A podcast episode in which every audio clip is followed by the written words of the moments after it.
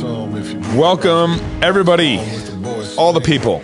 This is Water Break with Water Boy. It's Thursday afternoon, 4 o'clock Pacific time up here in Idaho in the chimney. It is good to be with you. It's just me solo, just flying solo. Every once in a while, Tob, Toby and Knox let me do this. So thank you for joining. Share the show. I'll be live on Facebook, uh, and actually, I'll probably have more time to interact on Facebook. So um, uh, if you have any questions, we're going to be talking about kind of economic change, stuff that's going on in the economy right now. Next week, I have David Bahnsen coming on uh, on Water Break next week to kind of follow up on this show. So this show is going to kind of be maybe a precursor to what I'm going to be talking about with David next week on our current economy, stagnation versus inflation, a bunch of stuff like that. We also got a great show, uh, Sunday special coming up. We got Doug TenNapel, who's speaking at our conference in Nashville uh, coming on the show, talk about Arizona audits, a lot of the auditing that's been going on in other states. Uh, really excited about that show. And club members, club members, yes, we are throwing a 4th of July Liberty Bash here in Moscow, Idaho, at my house, actually. So um, s- space is limited, party space is limited. Uh, so sign up now. We'd love to have you guys, love to have all our club members uh, attend. Um, space is limited, but you got to log into the club portal to sign up uh, to to join us at the Liberty Bash. So obviously we've got to have a head count and all that stuff in our process for doing this. Log into the club portal, sign up. If you have problems logging in, email us at contact at fightlaughfeast.com. Uh, if you have any problems logging in, contact at fightlaughfeast.com. And um, so we're going to have uh, burgers, drinks, uh, games, tons of fireworks, swimming for the kids uh, Jumpy Castles, all that stuff. And also, Cross Politic, we're going to do a live show, Sunday special show, actually that night with you guys. 4th July. 4th July is also on a Sunday. And so we're just going to do our live, we're going to stream live our Sunday special at 7 p.m. on, on Sunday night. So make sure you guys are out there for that. It's going to be a blast.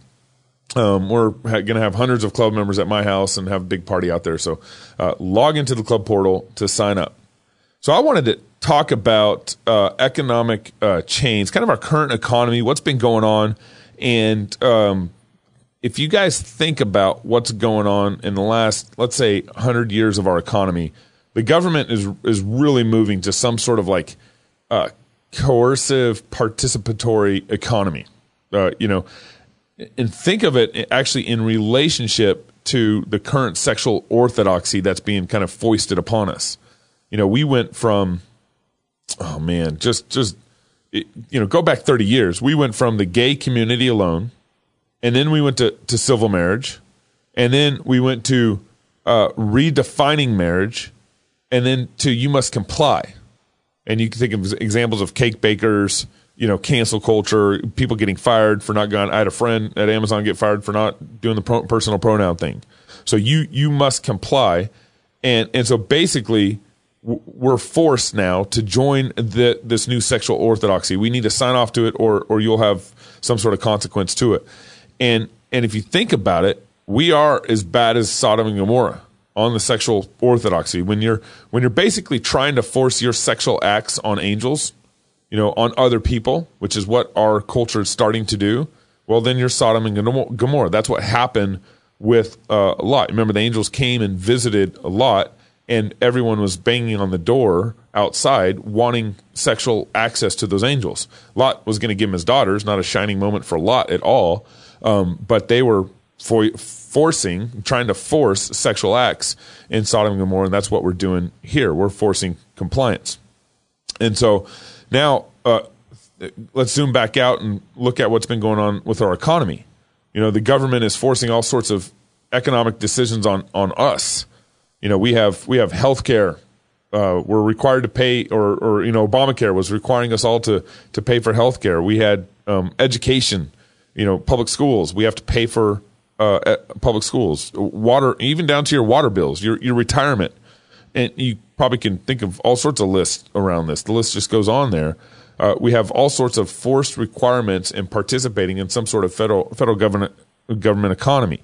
And this this play has been, I think, run on us for, you know, like I said, decades or you know centuries, really.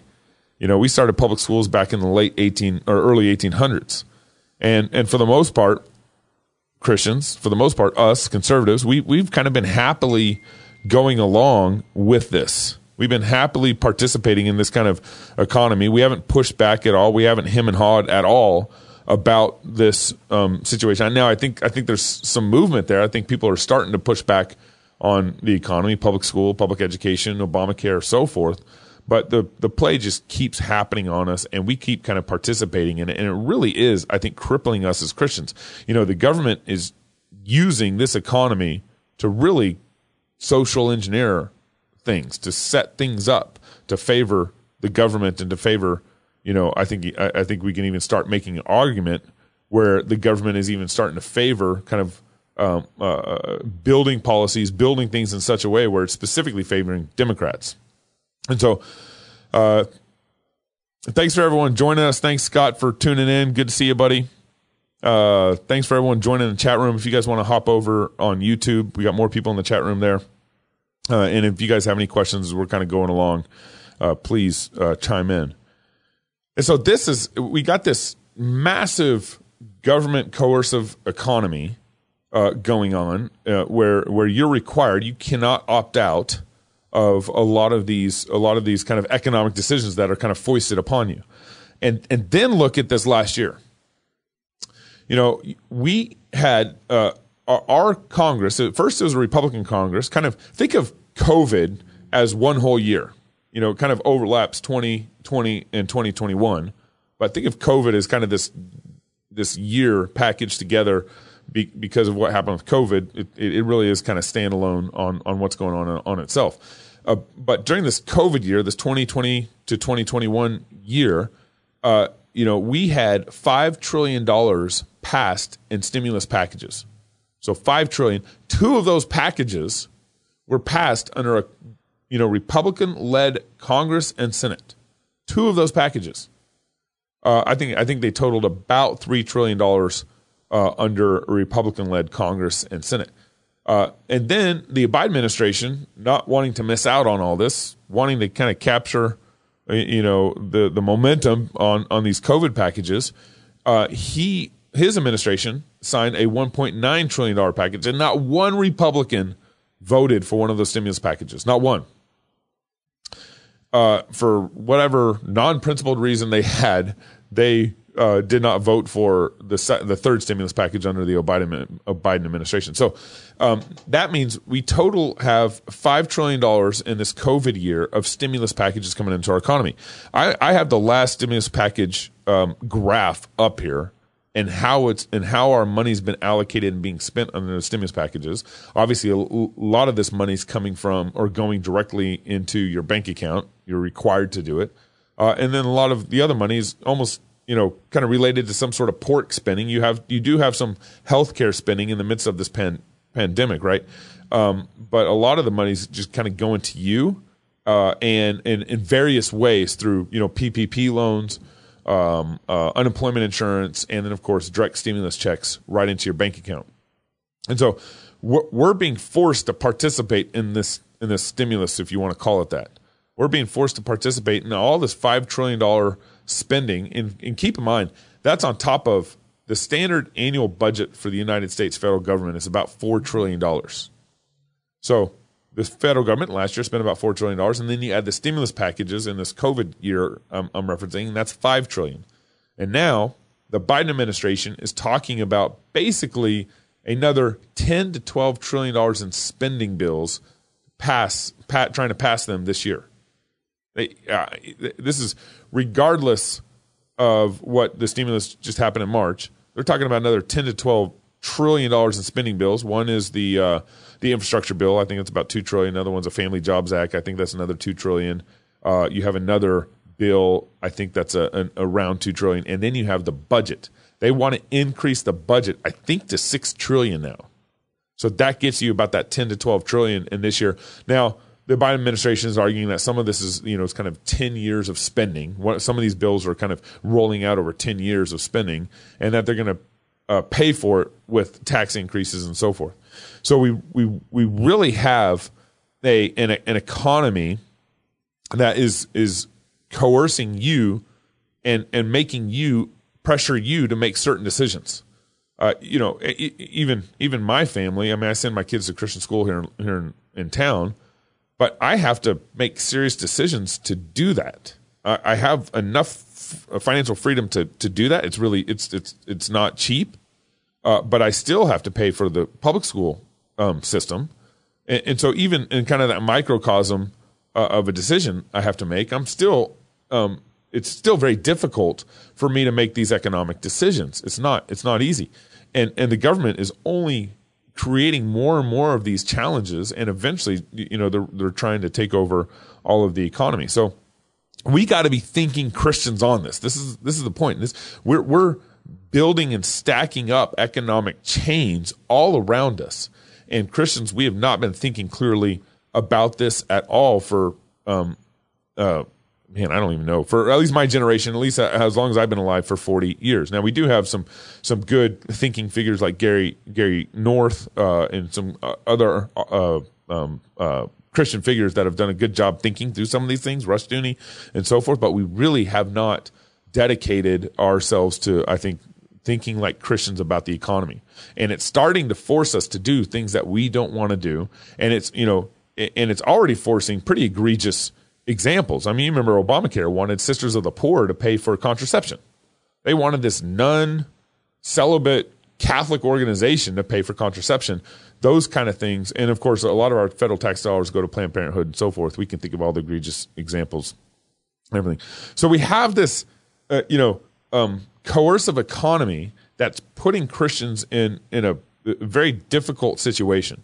And so what I what I want to first lay the ground here with is I want to kind of uh, walk through what is the Christian basic understanding of economics. Uh, uh, what are some things that we're missing, and then kind of just briefly, really quick, talk about I think three areas that I I think we need to kind of uh, uh, maybe be dedicating our time and energy to kind of hopefully to stop uh, to break free from some of the government economic chains that the, that the government has put around us. So first, uh, Christians need to understand that that God's word is what defines good economics. God's word is the basis for economics, and, and it's all um, the, the basis for this is God's triune nature. That's that's where we ground our economics in is in God's triune nature. And of course, when we talk about God's triune nature, we're obvi- we're talking about God's law, who He is, uh, and how He wants us to live. And so, uh, when when we where we start with in understanding Christian economics, I mean, you you, you know, just we can just go right to the Ten Commandments. You know, thou thou shalt not steal is a commandment wrapped in economic reality and and I guess you could say theory if if you wanted to use that. Um, so when when we look at thou shalt not steal, well, one of the things that we're uh, that we're assuming or we have to assume in that scripture is that God gives us private property. God gives us our own possessions. Um, if if it's not my property, if it's not my own possession, no one's stealing it when they take it. And so uh, God's God's grounding economic reality in private possessions, in thou shalt not not steal. And so often I think when we talk about economics, we immediately jump to supply and demand. We immediately jump to, you know, some of these other, uh, you know, buzzword economics but we need to start with God's word, and we need to start with "Thou shalt not steal." And and once you start, um, you know, kind of adding up the numbers about "Thou shalt not steal," you start running all sorts of calculations. Like, oh, the government is is taking my property taxes to pay for public schools. Oh, the government is taking my money to pay for someone else's health care. Oh, the government, and, and you, you can start defining the role of the government. You can start limiting the role of government if you if you understand just the basic uh, Christian principles of economics. the other thing I want to I want to bring in here, uh, which I think is really helpful, um, is that there is a um, J JGJ asked if I'm invested in crypto. Crypto, yes, I have a little bit of crypto in there. Um, JGJ. Um, but the other thing I want to I want to bring into this is um, a, a, really helpful. Uh, Henry Hazlitt, um, uh, Bastiat kind of started this, um, and Henry Hazlitt, I think, really kind of made it popular. Uh, is the the whole concept of of broken uh, window theory, the broken window theory, and uh, Christians, we have not done a good job having kind of foresight to look down look down the row uh, and to see what ramifications uh, certain policies might have or what ramifications certain decisions might have, you know, 20, 50, 60, 100 years down the road. Now, that's, I think that's kind of the conservative mantra when it comes to politics that, hey, we try to consider all the facets of a certain legislation, but I, I still don't think conservatives do this very well. So Henry Hazlitt talks about this broken window effect. And the broken window effect is um, he demonstrates it in kind of a little parable. Uh, you know, if um, if you have a, a, guy, you know, living in his house, he needs to go out and buy a suit, uh, you know, because he either wants to go get a job or he wants to bring more um, expert, you know, look more uh, look more like an expert in the in the drawing board room or whatever. Uh, well, Henry has. Uh, um, let's just call this guy Bob, Economic Bob. Economic Bob wants to go buy a suit, and and but the day he goes to leave his house to go buy a suit, someone threw a rock into his window and broke his window. And so now Henry, Hen, uh, uh, Economic Bob has two two decisions. Either he has to replace the window, um, uh, or he only has the money to either replace the window or buy a suit. So he either leaves the hole in the window and goes and goes and buys the suit, or he can't buy the suit and goes and closes the window, fixes the window, and so forth. So um, what what what is that demonstrating there? A lot of people think, well, hey, that they're still creating a job. The window maker gets to keep his job, but what happens is is the guy uh, the tailor who's going to make him his business suit, economic Bob his business suit, doesn't get that business. Um, the tailor loses his job. And in the same, uh, you know, so the window guy, everyone's thinking, hey, this is creating economic prosperity. You know, basically, this is the Black Lives Matter theory of economics. Hey, look, we just created hundreds of million dollars of economic damage through all these riots. Uh, but all these insurance companies are going to go pay for it. We're going to rebuild our society, that kind of thing. And and that Black Lives Matter kind of economics is is tainting um, our our decision making process. And so, but what uh, the broken glass theory, uh, window theory illustrates is it illustrates that when the government does something and takes your money away, and they say, "Hey, we're going to make sure public schools exist with your taxpayer funded money," everyone thinks, "Oh, look." we we're paying teachers. We're you know we have a public school. We have you know cafeteria. We have all this money being spent and generated, and all these jobs created over here. But the problem is what you what you don't see is that you don't have the freedom to spend your money how you want, and you can't freely spend your money over here creating jobs. You know, cake bakers, movie theaters, car, buying a new car, whatever it is. You're you can now not spend your money over here and create jobs over here uh, the government, uh, you know, it's kind of a misnomer that the government doesn't um, create innovation. The government can only take your money and fund projects. Uh, it, and so there's this whole economic, you know, the broken uh, the, the broken windows, the government taking all your money and spending it over here, and you not being able to be innovative over here. You not being able to buy a suit, you you not being able to invest your money in, in crypto, right? You not being able to invest your money in uh, you know uh, in a new company or buying a car or whatever it is, uh, and so we're absolutely hamstrung on on our uh, economic policies that the government's created. So the the reason why I want to talk about this because next week I'm going to be talking about with David Bahnsen about uh, inflation versus stagnation uh, and and how to be thinking about kind of all the all the stimulus money that we spent this last year, how is it going to affect our economy moving forward? Biden's policies, how it's going to affect him, uh, how's Biden's policies going to affect our economy moving forward, and all that stuff. It should be a great conversation, but I I, I want to kind of lay this groundwork a little bit in how we think about economics from a Christian worldview, and then how do we think about the assumptions that are under um, certain economic decisions that that uh, our government makes and how it hurts us. So uh, I'm going to um, stop there. I, I really recommend uh, Henry Hazlitt has a, a, a, great book, Economics in One Lesson, and uh, I would um, uh, it's a really simple book. I'd, I'd, start there with that, but I, I want to end with this because I think the last 40 years Christians have not done a good job building things we might have done a good job maybe building the evangelical church or, or you know, I, I wouldn't even say say that, but we haven't done a good job owning and building things. We've let the world start education institutions. We've let the the world um, start businesses. We've let the world take over media. There's all these areas where Christians just have kind of um, either not taken the lead in, or we just become some sort of supportive employee for that organization, like Amazon, Google, Facebook, whatever. And and I think Christians we need to take a step back and we need to th- start thinking in terms of what are we building. And, and because there's nothing wrong going to work for another company. Uh, but what I want to challenge you to, if you're doing that, you need to think in terms of what are you building for your family? What are you building for your generations down the road? So um, I, am not. I have nothing wrong with a person going to work for another company, but I want to talk about um, uh, how Christians should be thinking about building um, their own companies, uh, their own, um, you know, uh, business models, their own, you know, that, that I think this is a far bigger play, and we need to be thinking a lot more about uh, this, these kind of things. So I got three solutions. I'm, I'm just kind of thinking through, as you can hear me a little bit, kind of thinking through it myself. Um, but I got, I got three solutions here that I want to bring, uh, kind of lay before you. I think first, I think we need to find business models that help us get out of this government coerced economy. I think it's really important. We need to find business models that help us get out of this government coerced economy. And so you think of like even our corporate partners we have here at, at the Fight Laugh Feast Network. Uh, well, we have, you know, Samaritan Ministries.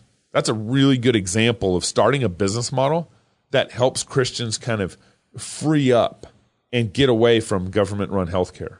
You know, classical conversations, you know, Logos Online, uh, you know, all, all these uh, uh, you know parallel organizations that really provide a good service and product but actually are able to allow us to kind of get away from participating in this government economy. Now uh, this government coerced economy. Um, now of course my tax dollars are still going to the public schools but at least i'm not dependent on sending my kids to the public schools. I can put my kids at logos online classical conversations or logos brick and mortar school that i have my kids at here. And so i think this is a really important uh, uh, thought process we need to go through is we need to f- find business models and start companies that get us out of this government coerced economy. Secondly, I think, and you guys in the chat box, if you guys want to help me out here and give me some good ideas, that would be that'd be great. Some fun feedback here. The stream should be back, Roger. It should be right back. And so, secondly, uh, we need to be, I think, fierce entrepreneurs, kind of related to number one. We need to be fierce entrepreneurs, starting our own businesses, creating our own wealth independent of the government, and doing the best we can to build without crutches.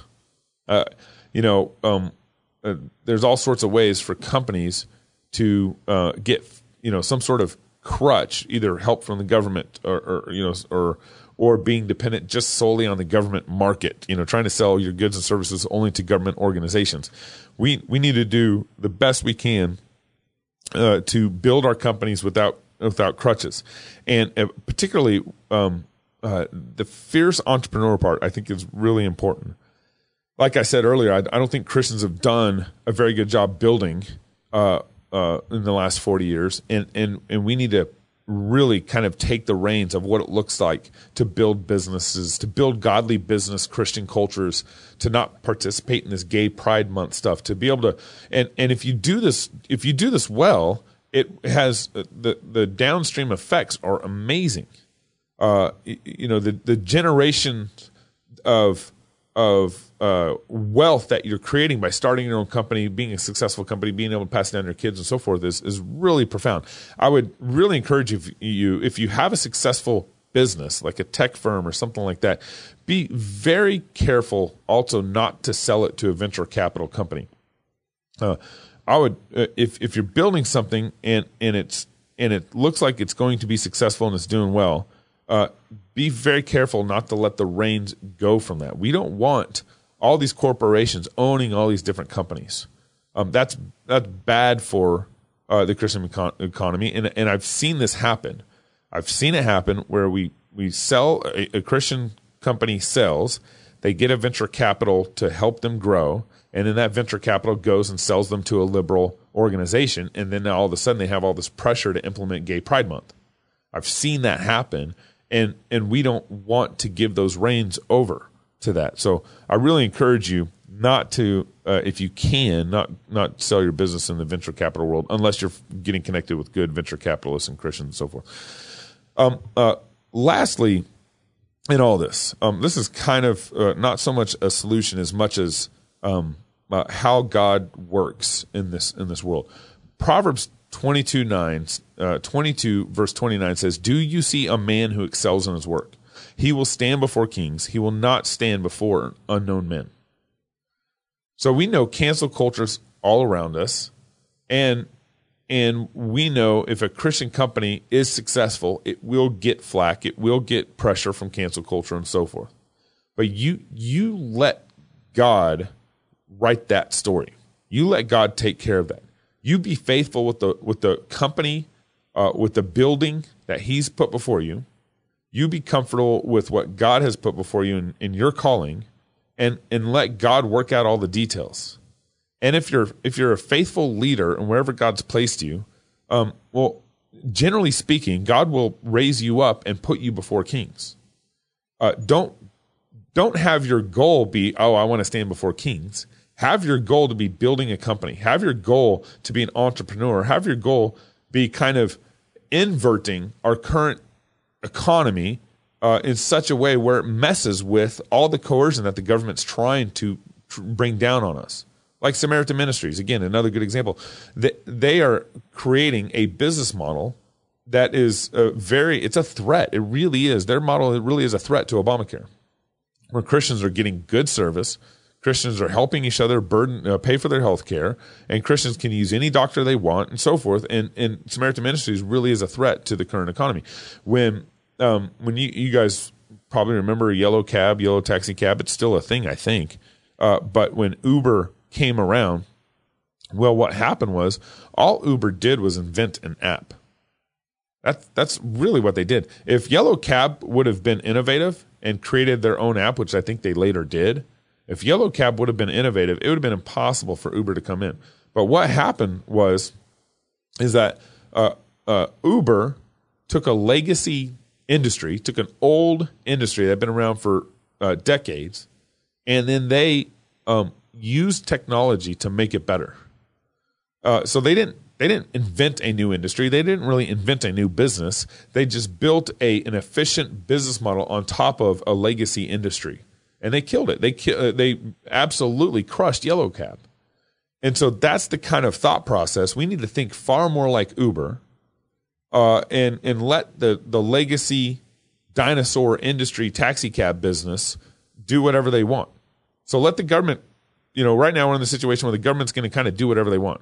So think more like Uber and how can you bring innovation into a space that that creates all sorts of room for Christian businesses to thrive. So, uh, you know, that's kind of um, I think I think we need to kind of clean out a lot of junk in our trunks regarding uh, how Christians think about economics, how Christians think about policy, and how think how Christians think about building their own businesses. Uh, so that's my encouragement to you guys. Uh, make sure you guys uh, cat, uh, stay tuned for next Thursday when we got Bahnsen coming on the show. We're going to talk about kind of inflation, stagnation, all this stuff, uh, and then of course tune in on Sunday night, 7 p.m uh, for our Sunday special. Really excited about what we got coming for you guys. Until next time, love God and go fight, laugh, and feast. Thank you.